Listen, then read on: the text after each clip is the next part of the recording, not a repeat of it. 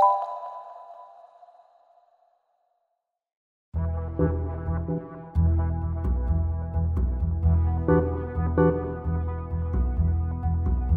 Welcome to the Birthful Podcast. I'm Adriana Lozada, and today we'll be talking all about the pelvic floor. During pregnancy, your growing uterus and baby put extra pressure on your pelvic muscles. What can you do to keep those muscles in good working order so that they hold the pee in, let the baby slide out, and remain toned during postpartum and beyond? Lisa Gillispie has answers. Stay tuned. This episode of Birthful is brought to you by Molly Deutschbein of Spirit Organic. Check out all of her fabulous abdominal and cranial sacral therapy offerings at spiritorganic.net. Want the next Birthful episode to be brought to the world by you? Then go to patreon.com slash birthful and check out all of the rewards.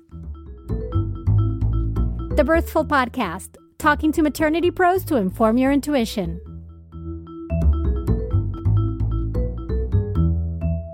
Hello, mighty mamas and mamas to be. As always, thank you for listening and for all the love you give the show.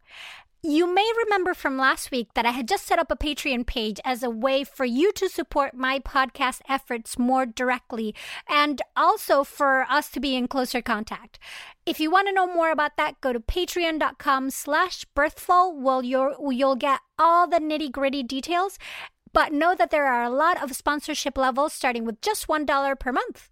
And aside from helping to keep the podcast available and free for mighty mamas around the world, this will allow us to be closer connected by giving you access to access to the Patreon private activity feed.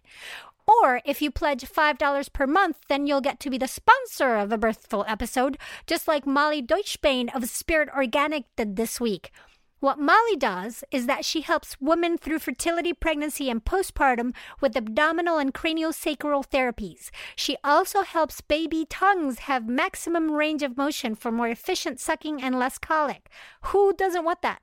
So let me give an enormous shout out to Molly for supporting the podcast.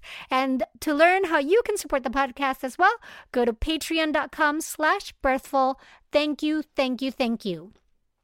So recently, I received an email from Jordan saying she discovered the podcast while pregnant and binge listened to a lot of the older episodes. She says the ones that focus on breastfeeding were hugely helpful to her and that she give she gave birth at home to a healthy, happy eight pound baby boy in January. Yay! Congratulations, Jordan. Since then, she has found herself returning to certain episodes when she needs a reminder or a refresher, which is so great. It makes me so happy. She finds the podcast helpful still after having the baby and you know, all these months in.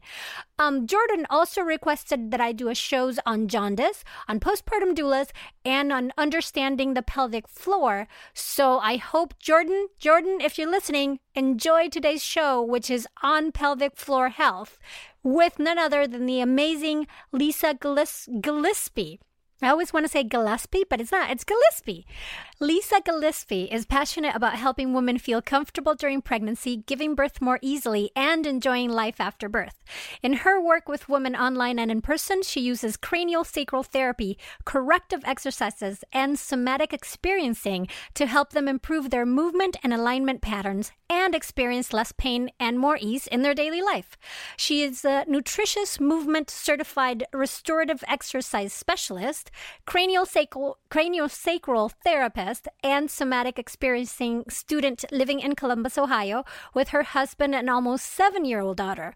She can often be found walking barefoot through her neighbor's yard and is usually the only adult playing on the playground equipment. Lisa, so glad to have you here. Thank you so much. My pleasure. Yay. So it's so funny with the walking around barefoot because that's one of the things that I miss the most.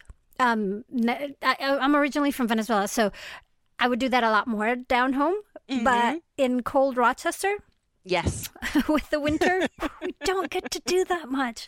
Yes. Um, and I had a, a a, a, side note experience, but my husband and I lived on a sailboat for a year. Mm. And I mm. got to say, that's the happiest my feet have ever been because we were barefoot for days. Mm-hmm. Mm. Why is it so important to be barefoot? Well, our feet have 33 jo- joints in each foot, and each of those joints is designed to mold around the surface that our foot comes in contact with. And it's the first place that our body has to begin to adjust to that surface. And then other joints further on up have to make their adjustments. Most of us have feet that have been in shoes, also known as casts to, a, to an effect.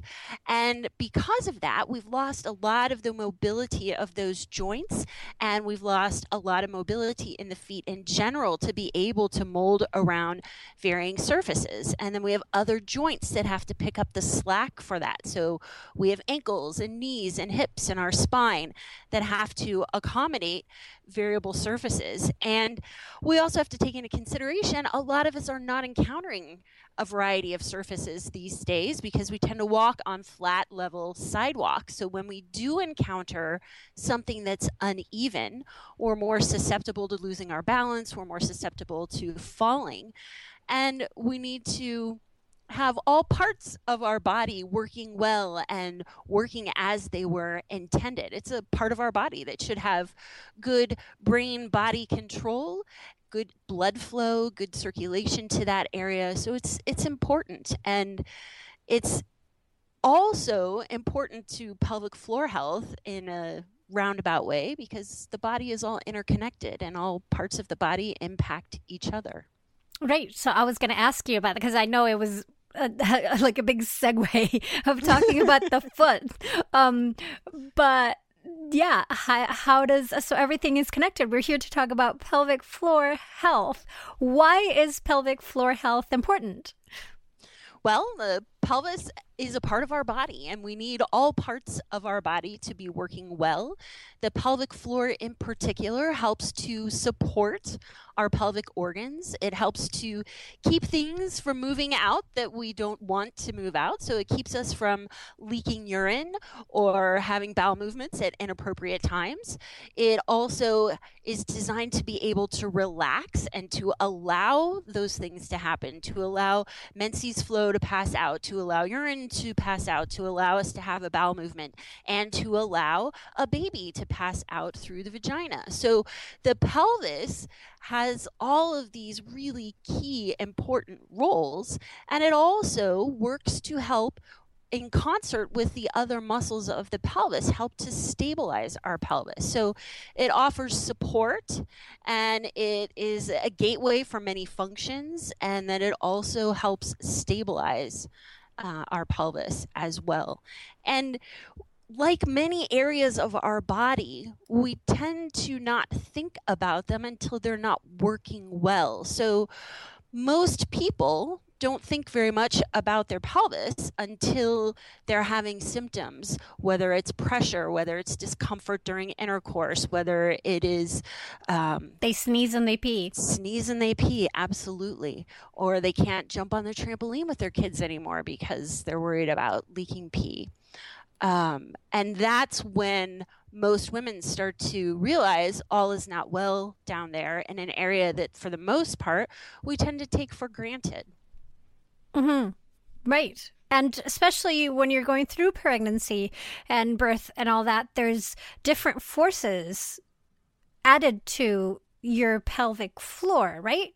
Exactly. So the pelvic floor has to be able to support a growing baby. Um, it has to be able to support a uterus that is enlarging, and it has to be able to help support the pelvis that is now a little more mobile than it used to be. And so we've got a variety of tasks that the pelvis it's not that they're really that different from what the pelvis should be doing, but we're kind of upping the ante with pregnancy. And so we're asking more of our pelvic floor during pregnancy. And then we're also preparing for birth. And when we're going to have to have the pelvic floor relax enough and stretch enough to allow for the passage of the baby. Mm-hmm. So there's there's a lot that is going on with the pelvic floor in particular at that point in a woman's life that makes it uh, really, really important. So, is there because I and, and, looking at also you know as you're talking, different ideas are coming to my mind because I've spoken, for example, to Gail Tully, and mm-hmm. I, and I know the importance of a good alignment and space within the pelvic bowl and those tendons and tissues, so that and the pelvis itself, so that baby can better flow through it. You know, the mm-hmm. physics of baby through pelvis can become easier if things aren't kinked. Um, so it, it, seems doubly important in in f- not just for the health of the pelvic in terms of rebounding or being toned, but also like you said, allowing t- things to relax and be able to be in optimal health so that that baby can go through easier. Right. Yeah. And we have a lot of women these days that uh, carry a lot of tension in their bodies in general, but especially in the pelvic floor. And we are moving in ways these days that are uh, contributing to pelvic floors that are not at an optimal length. And when a muscle is not at an optimal length, its ability to generate force, so in the case of the pelvic floor, the ability of those muscles to generate force to be able to support what they need to support is compromised. And then their ability to relax and lengthen and stretch is also compromised. And if you think about walking around with your fist clenched all of the time, your if somebody were to toss you a ball, your ability to catch the ball would be compromised because your fist is or your hand is in this fist that's clenched. And our pelvic floor needs to be able to respond to a variety of activities and forces that are being placed upon it just throughout our day. You can think of we spend time sitting in a chair, so the activity that the pelvic floor has to do is fairly minimal and it's pretty supported by the chair or the couch. And then we stand, and standing asks a little bit more of the pelvic floor muscles. And we may walk, which asks a little bit more. We may cough or sneeze, and those are sudden contractions that the pelvic floor needs to be able to respond to. We may have to chase after a kid or uh, run to catch a plane, something like that. So we've got a running force, and that requires a greater response from the pelvic floor muscles to support the structures as we do that activity. And ideally, we're moving through all of those activities or a wide range of activities throughout our day. And the pelvic floor is getting lots of opportunity to respond to a wide range of activities, which is part of what helps to condition the pelvic floor.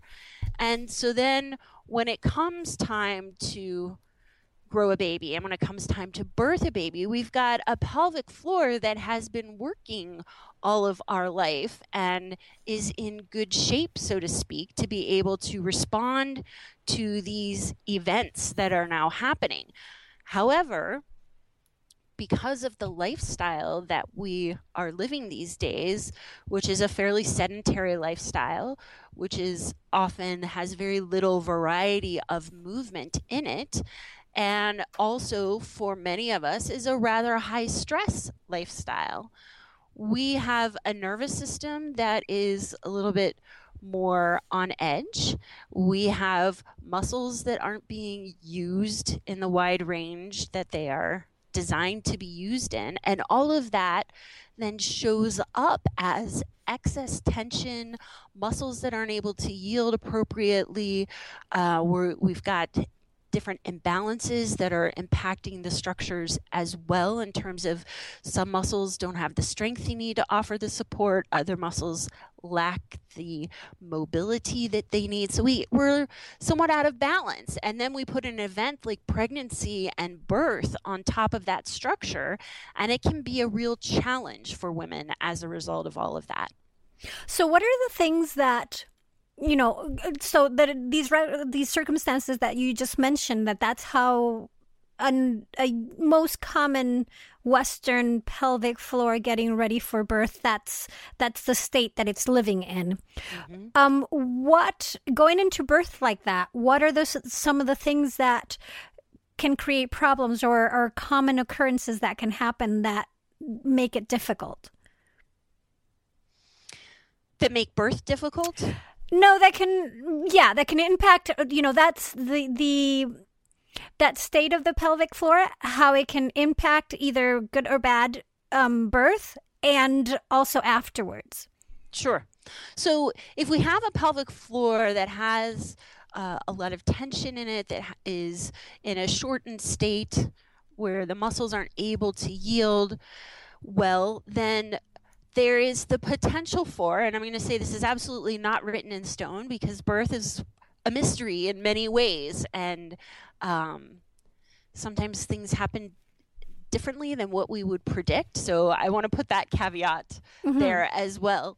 Um, but we could have an extended pushing stage where um, if the pelvic floor is really tight and the baby's head is trying to come out. The pelvic floor isn't able to relax to accommodate that.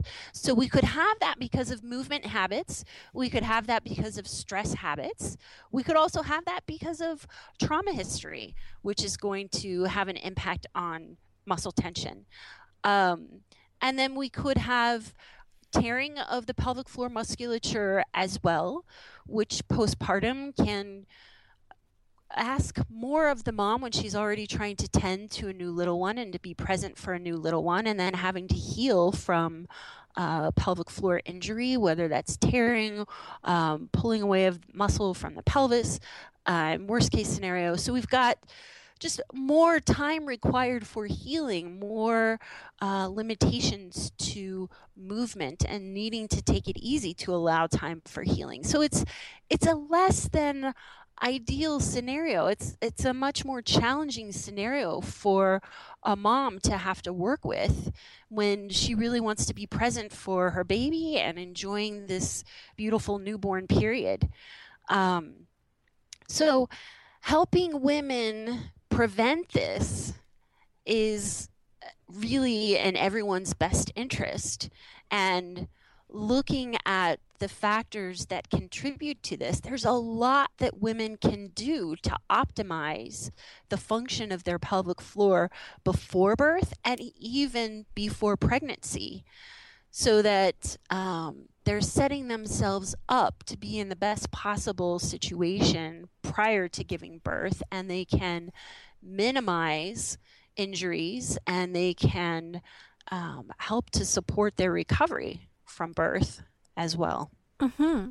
So, what are some of those things that they can do yes. before pregnancy and before birth? Absolutely. So, number one thing that I tell women, and you know, this is really everyone in general, uh, they and it's a super easy thing to do in some respects. It's, it can be emotionally challenging, but I encourage women to get out of shoes that have an elevated heel because when we're in footwear that raises the heel and if you look at your shoes surprisingly enough this is not just i'm not just talking about what we classically consider to be high heels because that's that's an easy thing that that it, or an obvious thing i should say. But a lot of our regular shoes, even sneakers, have a one to two inch elevated heel. There's a lot of cushion under the heel. And when we wear those shoes, it changes the position of our pelvis and it changes the way we carry our body and in particular the way we carry our baby. So something as simple as that can change the amount of support that your uterus has from your abdominal muscles as it is growing and developing. And it can also potentially impact the position of the baby. So, getting out of shoes with an elevated heel is step number one. I also encourage women to pay attention to how they're sitting we tend to sit a lot. So if we can break up the quantity of time that we spend sitting so that we're not sitting for more than 30 minutes at a time without a break, which can be a bit challenging because it's easy to get sucked into what we're doing. But taking breaks, taking movement breaks, taking a short walk is really important for our bodies. And then when we are sitting, paying attention to the fact that where how we're sitting. So are we sitting with our pelvis tucked under so that we're asking our sacrum and the back of our pelvis to support a lot of our weight, or, which is less than ideal, or can we sit so that we're asking the bottom of our pelvis to support us? So we're on the base of the pelvis, also known as the ischial tuberosities or the sit bones. And if you're sitting, you can kind of rock back and forth and just feel the bony boundaries of the bottom of the pelvis. And that's what you really want to be supporting your weight when you're sitting. And it gets a little tricky when we sit on a couch or on a nice cushy chair and prop our feet up because those positions are really conducive to tucking the pelvis under. And when we do that, and we're supporting more of our weight on our sacrum, we're altering the support of the pelvic floor muscles because some of the pelvic floor muscles attach to the front of the sacrum which is that triangular shaped bone between the left and right halves of your pelvis in the back. And when we're there's still some mobility between the sacrum and the left and right halves of your pelvis, which some people may be familiar with as the sacroiliac joints. And those joints have some mobility, and those joints can be a vulnerable place for women, especially during pregnancy. And so, if we're weight bearing on that area, we have the potential to alter the length of the pelvic floor musculature, and we also have a potential of tweaking the sacroiliac joints and kind of contributing to some of the uh, lack of stability in that area. So, sitting up on the base of the pelvis is really important for setting the pelvic floor up well when we do sit and also the sacroiliac joints. So, getting out of shoes, decreasing your sitting time or breaking up your sitting time, and then also when you sit, watching how you sit. And I really encourage people to vary their sitting position as much as possible. So, sitting on the floor is a really nice option that is not as comfortable as sitting on the couch, which is actually a good thing because you're more likely to change your position more frequently, which is good for our bodies. We have bodies that are designed to move, and we have bodies that are designed to move a whole, whole bunch. And very few of us in today's society are moving the amount that our body requires for optimal function. So, any way we can weave in a little bit more movement is a good thing. And sitting on the floor is an easy way to do that um, and just break up our sitting positions and vary our sitting positions. Mm-hmm. And as you were talking, I was straightening myself up on my chair and making mm-hmm. sure I was sitting yeah on those yeah. bones yeah. what about um we often hear recommended for uh, pregnant moms to and i guess for anybody to uh, use also those uh, exercise balls to sit mm-hmm. on as a chair yeah i think that is certainly an option um there's not really one thing that is going to be ideal for sitting um there's not one perfect chair.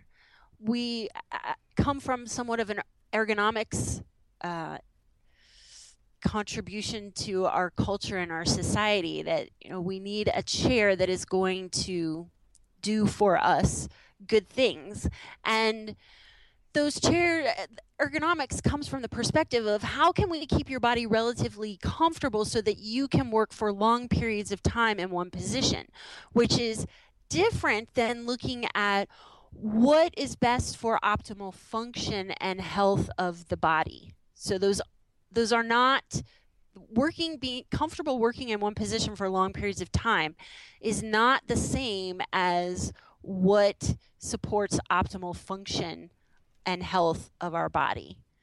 That so, is such an aha moment for yeah. me right now of like of course this is making you comfy for sitting for hours on end so that your body right. doesn't hurt yes exactly um, so a ball sitting on a ball is great um, sitting on you know any chair i probably shouldn't say any chair but most chairs are just fine for sitting on and and really we're looking at how are you holding your body in that chair and when we think about a comfy chair, we often want something that offers us a lot of back support and that we can really lean into and that requires our muscles to work minimally in order to hold our body up.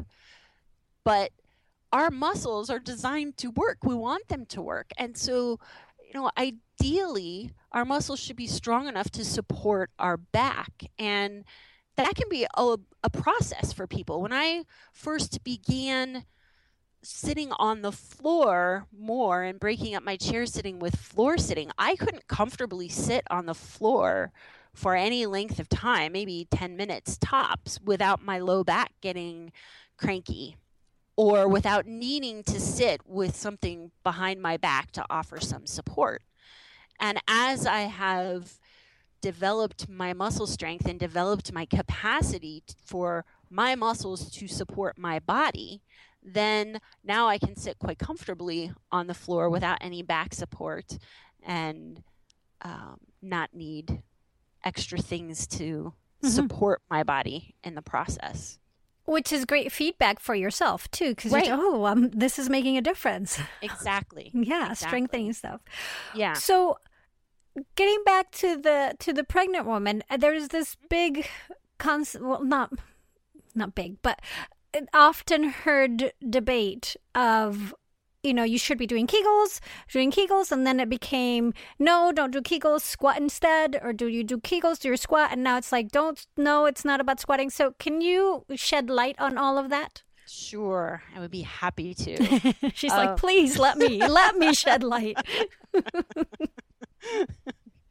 I want to um, I'm going to preface this by saying I think it's really, really important that we take a broader perspective of the pelvic floor and that we stop looking at the pelvic floor as this piece of the body that is isolated from the rest of the body. And instead look at it in a more holistic perspective that our pelvic floor is a reflection of what's going on throughout the rest of our body. And so we as a society love our quick fixes and we love to be told just bottom line it for me give me the three things i need to do to fix this problem and so kegels were a great solution you know okay i sneeze and i pee so i'm just going to be really diligent about doing my kegels and then we started to get some additional information that was looking at you know why is the pelvic floor weak in the first place? Why is it not responding appropriately when we do sneeze and keeping the sphincters closed so that we don't leak? And so then squats became the new darling, and squats were looked at as this really great, wonderful thing because it was a more whole body approach to the pelvic floor. And so then there became this trend of stop the Kegels and instead of doing your 200 Kegels, now do 200 squats a day. And unfortunately, I think, well, I think squats are great. I don't think that squats were ever um, promoted as the one thing that people need to do to have a healthy pelvic floor or a strong pelvic floor. And Katy Bowman, my alignment mem- mentor, is one of the big proponents of squatting, and she. Um, she never intended, I think I can say this on her behalf, for squats to replace Kegels or for people to think that the only thing they needed to do to have a strong, healthy pelvic floor was squatting. But rather, instead, squatting needs to be considered as one of the movements that we should be doing regularly throughout our day, in addition to a lot of other movements. And when we are moving well, then our pelvic floor muscles are able to respond appropriately and are at the level of strength that they need to be at to do the functions that they need to do. And the challenge that people run into with squats is that they have a body that probably hasn't squatted for a while or they may have a body that has uh, squatted at the gym. So they may have done a few sets of squats two to three times a week, which is quite different than if we look at the human of, uh, shall we say, the hunter gatherer human. They were squatting to pick things up off of the floor. They were squatting to bathroom. They were squatting when they were tending the fire. They were squatting throughout their day with a somewhat um, with regular frequency and is that's going to provide different benefits than squatting three times a week for three sets of 10 reps. Um, it's kind of if you if you look at this in the nutrition um, if we apply a nutrition model to this and we think all right um, kale is really healthy for me. So I'm going to make sure that during my McDonald's diet, I'm going to get three meals three times a week or three meals during my week of kale. And that's going to take care of my nutrition requirements. Uh, that's rather absurd. Nobody would say that um, eating three bowls of kale a week is going to counteract the effects of eating a predominantly fast food diet. So, squatting a few times a week isn't going to undo the effects of a sedentary lifestyle. And we may not even be able to absorb the nutrients from kale because we've been eating fast food all this time, and we might not be able to squat in a way that supports the function of our pelvic floor because we have bodies that haven't moved for a really long time. So, people often, the, the clients that I work with and my students often need to do a lot of prep work. And we tend to think, oh, well, prep work isn't as good as actually doing a squat. But I, I beg to differ. There is so much benefit that people reap from helping their bodies be able to move in ways that allow them to squat well and that allow them to start to really get pelvic floor benefits from doing their squats. And one of the big benefits that squats have to offer is it can they can help strengthen the glutes. And the glutes help to stabilize the sacrum and they help to stabilize the attachment point of the pelvic floor muscles that attach on the sacrum. So, squatting is one thing, walking is another thing, and all of these movements offer great benefits to our pelvic floor.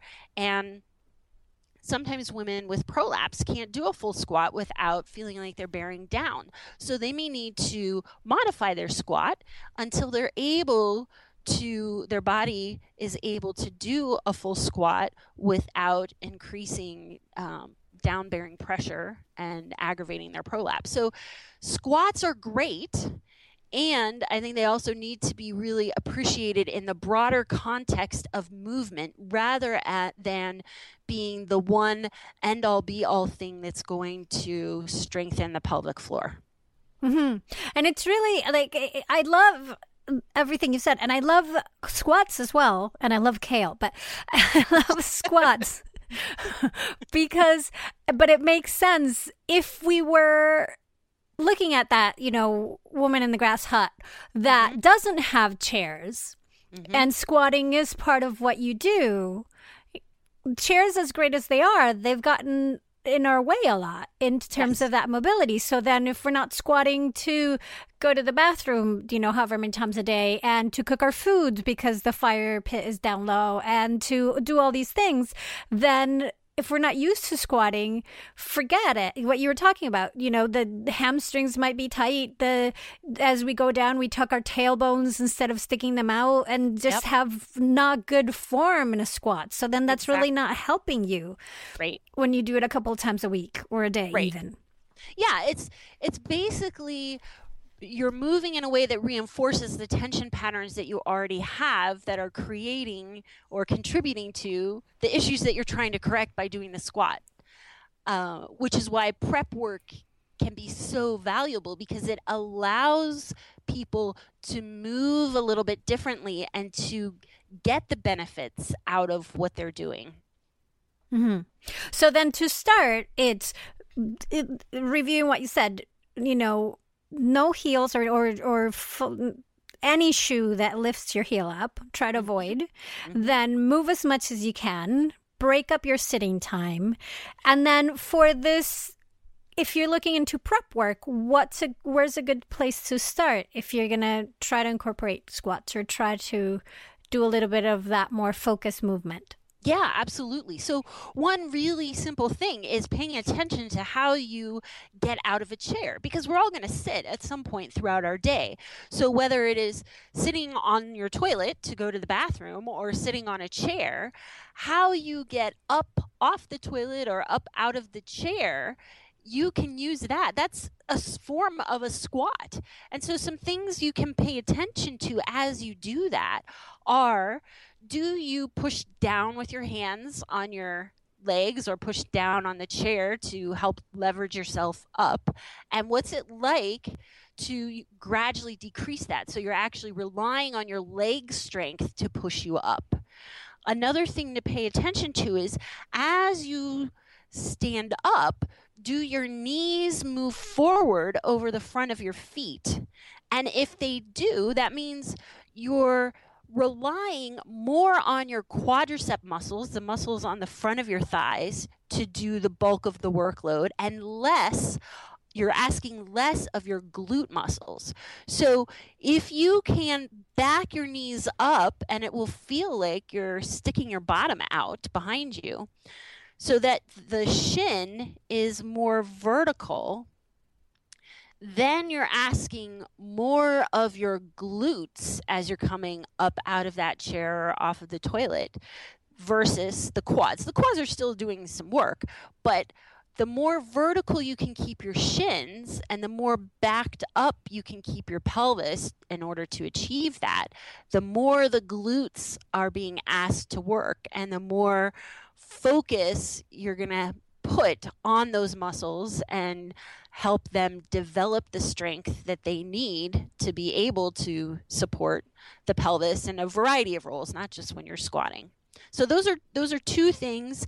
Uh, the third thing is to, if you look at your feet as you're getting up, just check to see are your feet turned out, and if so, can you bring them a little bit closer to forward facing so that the outside edges of the feet are straight.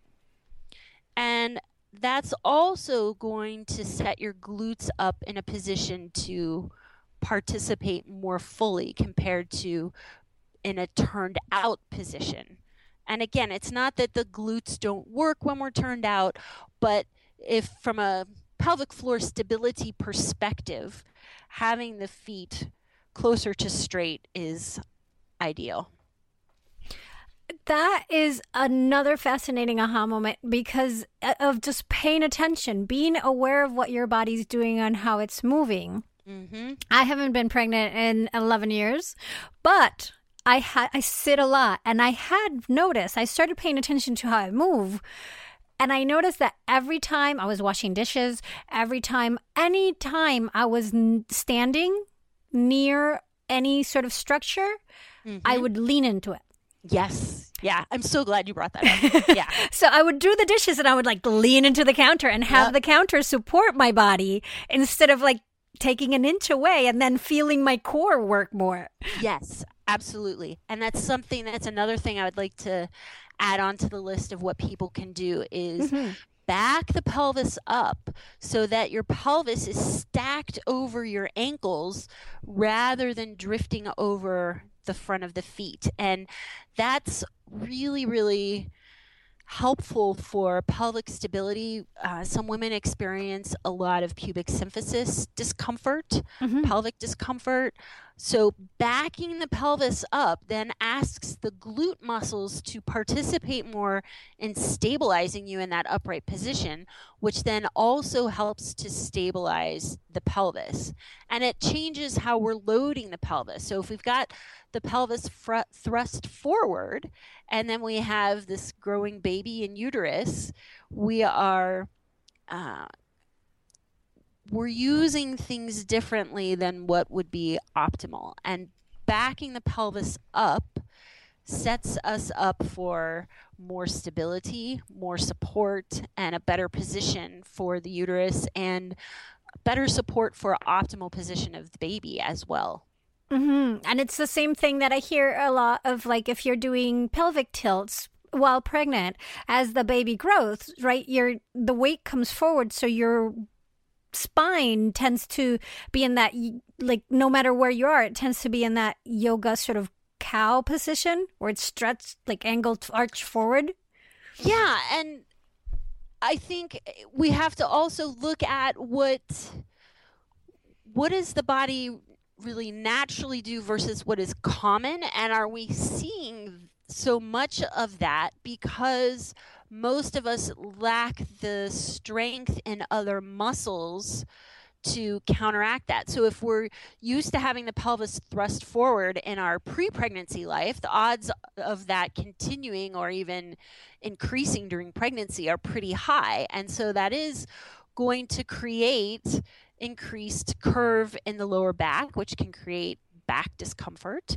Um, and backing that pelvis up is really, really helpful for correcting that and for also giving the muscles on the back side of our body a chance to develop in response to what's happening on the front side of the body so that they can balance each other out, which is also really important postpartum. So when you're holding your newborn, the the newborn, the classic posture of holding a newborn is the pelvis is thrust way forward and the chest is up and elevated to kind of help support the baby so that the arms aren't really f- having to f- support the full weight of the baby. And in this position of chest up, shoulders back, pelvis thrust forward, we are so vulnerable for back issues. I had my daughter before I knew any of this movement and alignment work. And I think she was about four months old when I had my first back spasm. And being home alone with a four month old when you can't move because your back just spasmed is a really tricky situation. Mm-hmm. And I recommend people avoid it if at all yeah. possible. but in retrospect, looking back, I can really see how I set myself up for being vulnerable to that. And I was really good at carrying her in that position of my pelvis thrust forward and my torso tilted back and my ribs elevated up. And so learning how to back the pelvis up before pregnancy and during pregnancy is going to be really really helpful for after the baby is here and back and giving your back a chance to have the support of your core and also giving your arms a chance to participate more in holding the baby so that you're not asking your back to do all of the work. Would the use of baby carriers help to diminish that positioning? Somewhat. I think baby carriers can be great. I also think we carry our habits into our baby wearing with carriers mm-hmm. um, as well. So I have seen lots of mamas baby wearing who still have that same pelvis thrust forward, shoulders back behind the pelvis look to them. And just as an aside, that is a position that is really um, makes you very vulnerable to the diastasis recti and backing the pelvis up, getting the shoulders stacked over the pelvis, relaxing the front of the ribs down, which for most people is going to feel really slumpy. But that is going to put your body in an alignment position that allows the core muscles to work well, which can help prevent diastasis and can also uh, help women recover from diastasis. And I'm so glad you brought up diastasis because that's becoming a really big concern lately. Mm-hmm. Um, and one of the things I was always wondering is is it just because you have a growing baby that's stretching that out, or is there more to it? And it seems obvious, like that there is obviously more to it. Right. Um, yeah, there. I think there's a lot of factors that go into diastasis. And Katy Bowman has a new book out called Diastasis Recti. I forget the tagline to it, but I highly recommend that book uh, to women. And so we need to look at the tension patterns that we carry in our abdomen. Most of us have a habit of pulling our abdomen in and holding chronic tension through our abdominal muscles, which then changes their ability to yield to and stretch in response to a growing baby. So we have tissue that can yield, or we have tissue that's resisting and um, lacks the capacity to relax and yield, which is pretty similar to what we're asking the pelvic floor to do during birth. Um, so if we have moms who um, do a lot of core work pre pregnancy, they may have a lot of tension in their abdomen that makes them more vulnerable to diastasis because where is the growing baby going to go? We're going to look at the most vulnerable, something's got to give. And so the most vulnerable area becomes the linea alba or that connective tissue that runs down the midline of the abdomen. So uh, abdominal t- tension, and then also how are we holding our body? And if we have that habit of thrusting the pelvis forward and lifting the ribs up and out, we're compromising the ability of our core to function well because we're changing the geometry of the attachment points of the core muscles. When the core muscles attach to the ribs and they attach to the pelvis, and they need to be in right relationship with each other in order to work properly. And so when we have these habits of pelvis forward, which one of the contributing factors to that is shoes with elevated heels. So that's one reason why I ditched the the heels. Um, but backing the pelvis up, bringing the rib cage, stacking the ribs over the pelvis really helps the core muscles be able to work well uh, and the way that they were designed to work. So those are pieces that can be um, contributing factors to diastasis.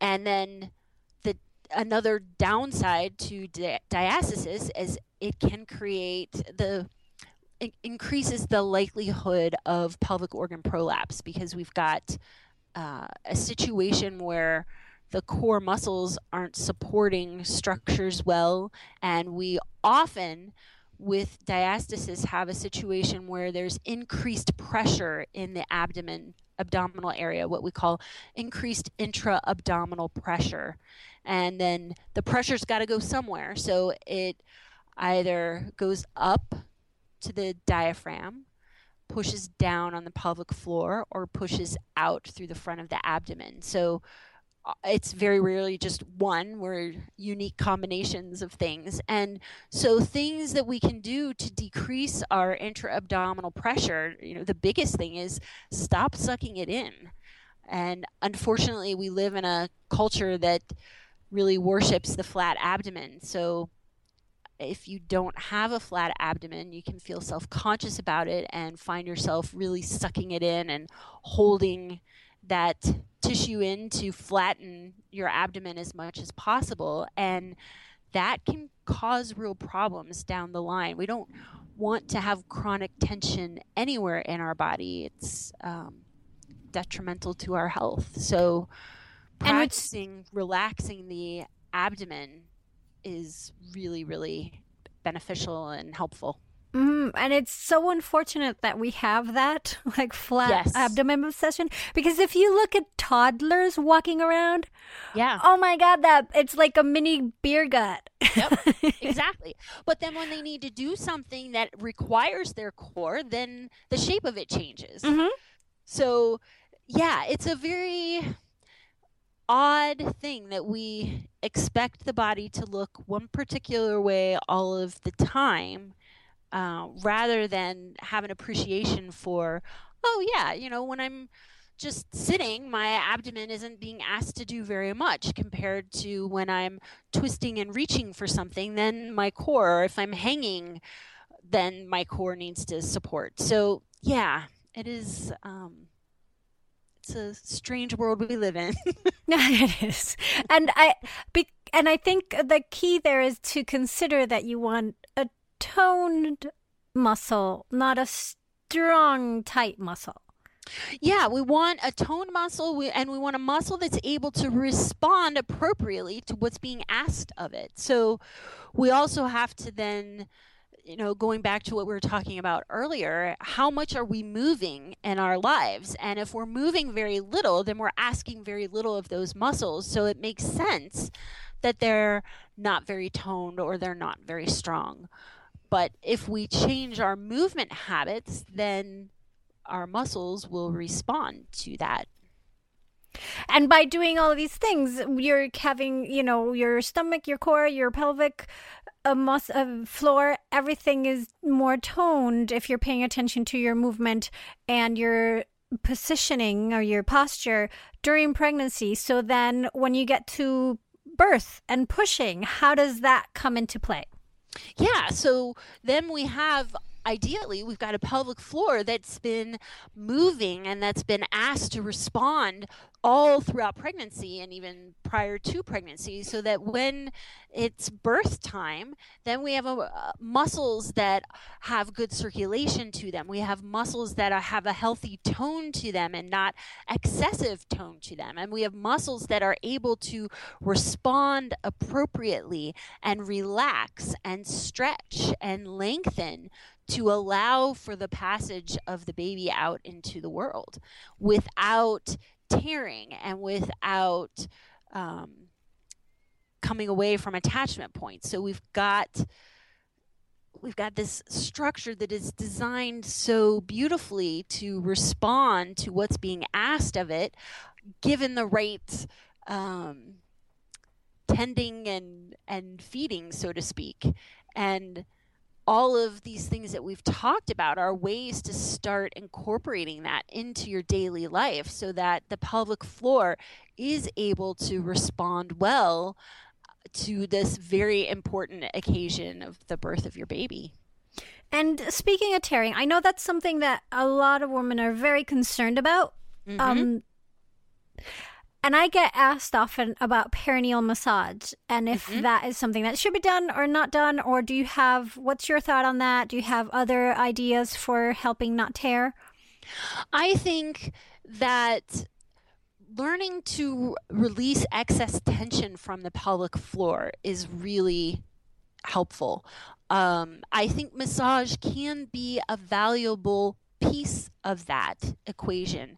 But even having women practice, you know, when you're standing, can you relax your pelvic floor a little bit more without peeing your pants? There's very often more tension that we are unconsciously holding in our pelvic floor above and beyond what is required to keep things in that we want to keep things in or that we want to keep in.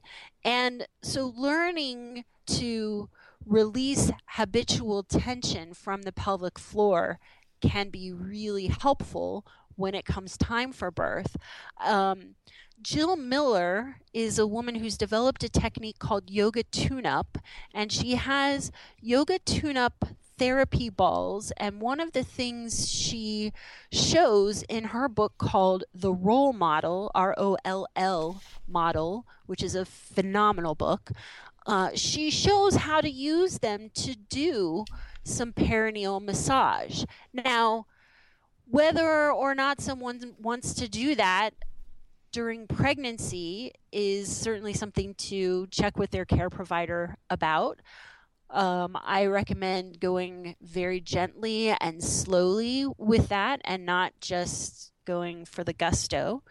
Um, but I also think that that's something that can be helpful prior to pregnancy. I know Jill did quite a lot of the pelvic floor massage using her yoga tune up balls during her pregnancy uh, and did not tear at all. Obviously, that's a study of one.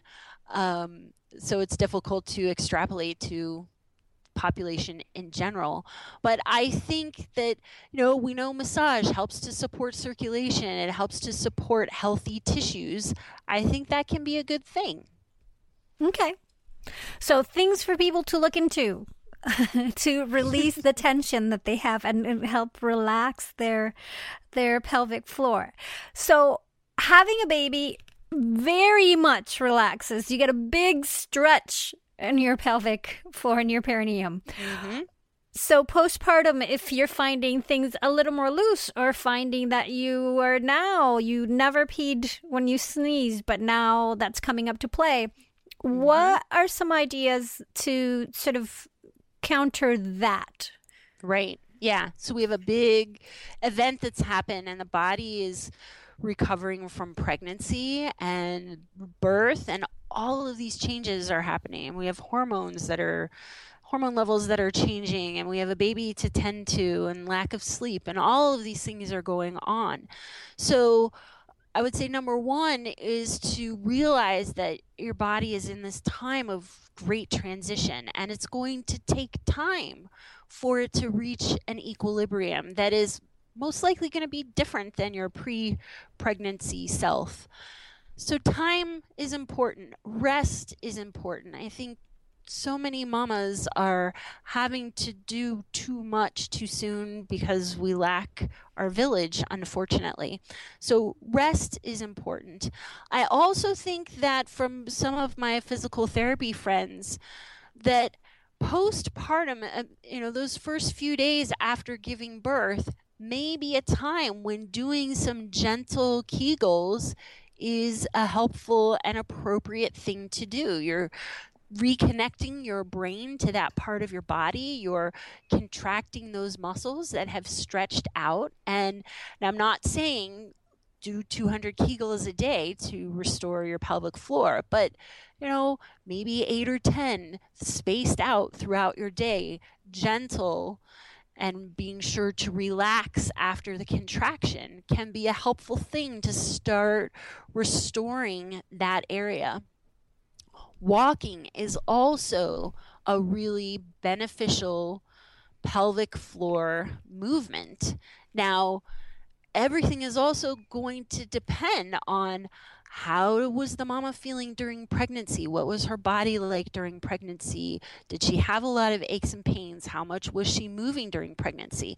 How was her birth? Did she have a really difficult, challenging birth? If so, resting might be the most appropriate thing, and short walks to go to the bathroom may be the most that is appropriate for her body at that point in time. And then gradually increasing the amount of time that you spend walking, maybe walking to the mailbox um, is the next step to do. And then gradual progression. I find in general we tend to do too much too fast uh, and push the limits of what our body is ready to do. But gentle movement, respecting your body, appreciating the tremendous transition that it is going through are all important things to do during this time. I love those recommendations. I love the have patience and, and with yourself and love yourself mm-hmm. and take yeah. it with baby steps because it's a yes. lot. There's a it lot. Is. Oh my gosh. Yeah. So much. Yes. Lisa, this has been such a great talk. I yeah, thank could, you. Oh, could talk with you forever. Um, and but I have got to say, here's my my vote is I think you need to have t-shirts made that say back the pelvis up. Ah. I love it. I want one of those. Um, if people want to stay in contact with you, ask you more questions, you know, maybe do a session with you or just follow what you're up to, what how can they do that? Yes, they can find me. My website is lisallc.com, and I've put together a handout for listeners of your podcast so that uh, if, if they would like to be able to, you know, have something to hold and look at to refer to some of the tips that I've mentioned during this, if they go to lisallc.com forward slash birthful, they can access the handout there and have that to refer to. Um, and then my email address is lisa at lisallc.com. So both of those will be good ways to stay in touch and get more information as well. Ah, that's such a thoughtful thing you've done. I am I'm like oh, thank you. That's fantastic that they can do that. Um oh, and that reminds me. So through the show, you gave us a few really good resources. You talked about Gail Miller and you talked about Katy's um, diastasis book. Are there any other resources that you really like or love that listeners those, should look at? Yeah, those are my two favorite ones. I also love uh, Gail Tully's Spinning Babies website, which I know you uh, connect people to as well. Um, so yeah, I think think those are really, really good resources for people to connect to. Fabulous. And then, of course, look at your resources because I, I know those are awesome too. Yeah, I've got uh, pregnancy info on there on my blog as well, and uh, we'll connect people with that if they come to my website for sure. Fantastic. Thank you so much for being a show. It's been a delight. It was my pleasure, Adriana. Thank you so much. Mamas, I love to hear from you. So share with me your thoughts, and if there's a certain topic you'd like to know more about, let me know. Stay in touch by following Birthful on Facebook or Twitter and subscribe at birthful.com. And if you want to further support the podcast and join my adventure in figuring out how to do things differently, then go to patreon.com slash birthful and check out all the different pledges and reward levels, including an exclusive monthly Q&A chat and much more.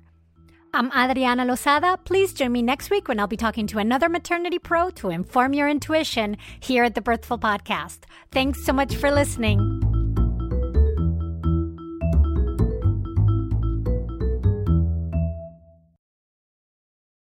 Hey, Mighty One. Did you know that if you started listening to one birthful episode per day at the start of your pregnancy, your baby would be about three months old before you got through all of them?